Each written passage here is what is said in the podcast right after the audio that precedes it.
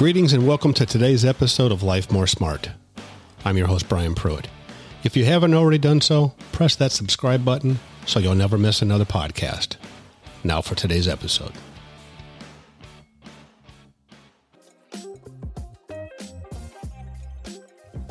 Today, I'd like to talk to you about two words I am. We must be very careful what we attach the words I am to. Remember, anything you attach I am to, you become. We all have global beliefs, mass generalizations about others or about ourselves.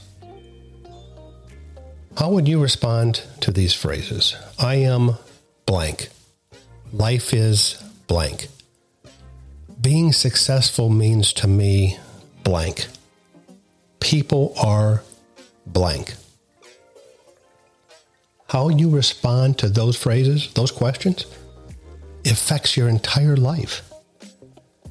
Whatever you attach the word I am to, with enough intensity and consistency, you will indeed become.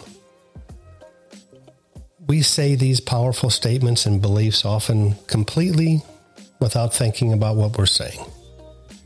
But what if you took those global beliefs and purposely directed them? What if you use them to create an experience in life that you want to occur? What if instead of saying, I am a loser, you believed, I never give up and I always will find a way? What if instead of, boy, life is tough, you swapped your global belief for life is a beautiful gift? How would that impact the quality of your life each and every day? What if instead of saying people are the problem, you chose to believe that people are good at their core and they're doing the best they can? Your global beliefs control your whole life.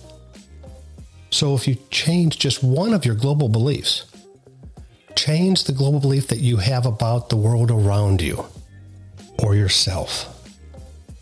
When you do that, you can change your entire life. That's powerful.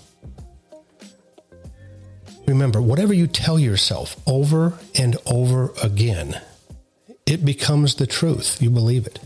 So once you start to believe, you will start to look for ways to prove yourself right. So let's prove to yourself you are right. You're a success. You're a winner. Why not question your beliefs? Why not question your beliefs and then choose them wisely? Why not choose the words empowered, grateful, connected, grace filled as your global beliefs? And when you make a change, it will, it will have a ripple effect to every part of your life, like throwing a rock into a still pond. Give this a try this week and watch what will happen. Let me leave you with this today. When you focus on your problems, you will have more problems. When you focus on the possibilities, you will have more opportunities. Well, that's it for today, everyone. If you've liked this podcast, don't forget to share it with a friend and those loved ones around you. Have a successful day, and I hope you join us again here soon.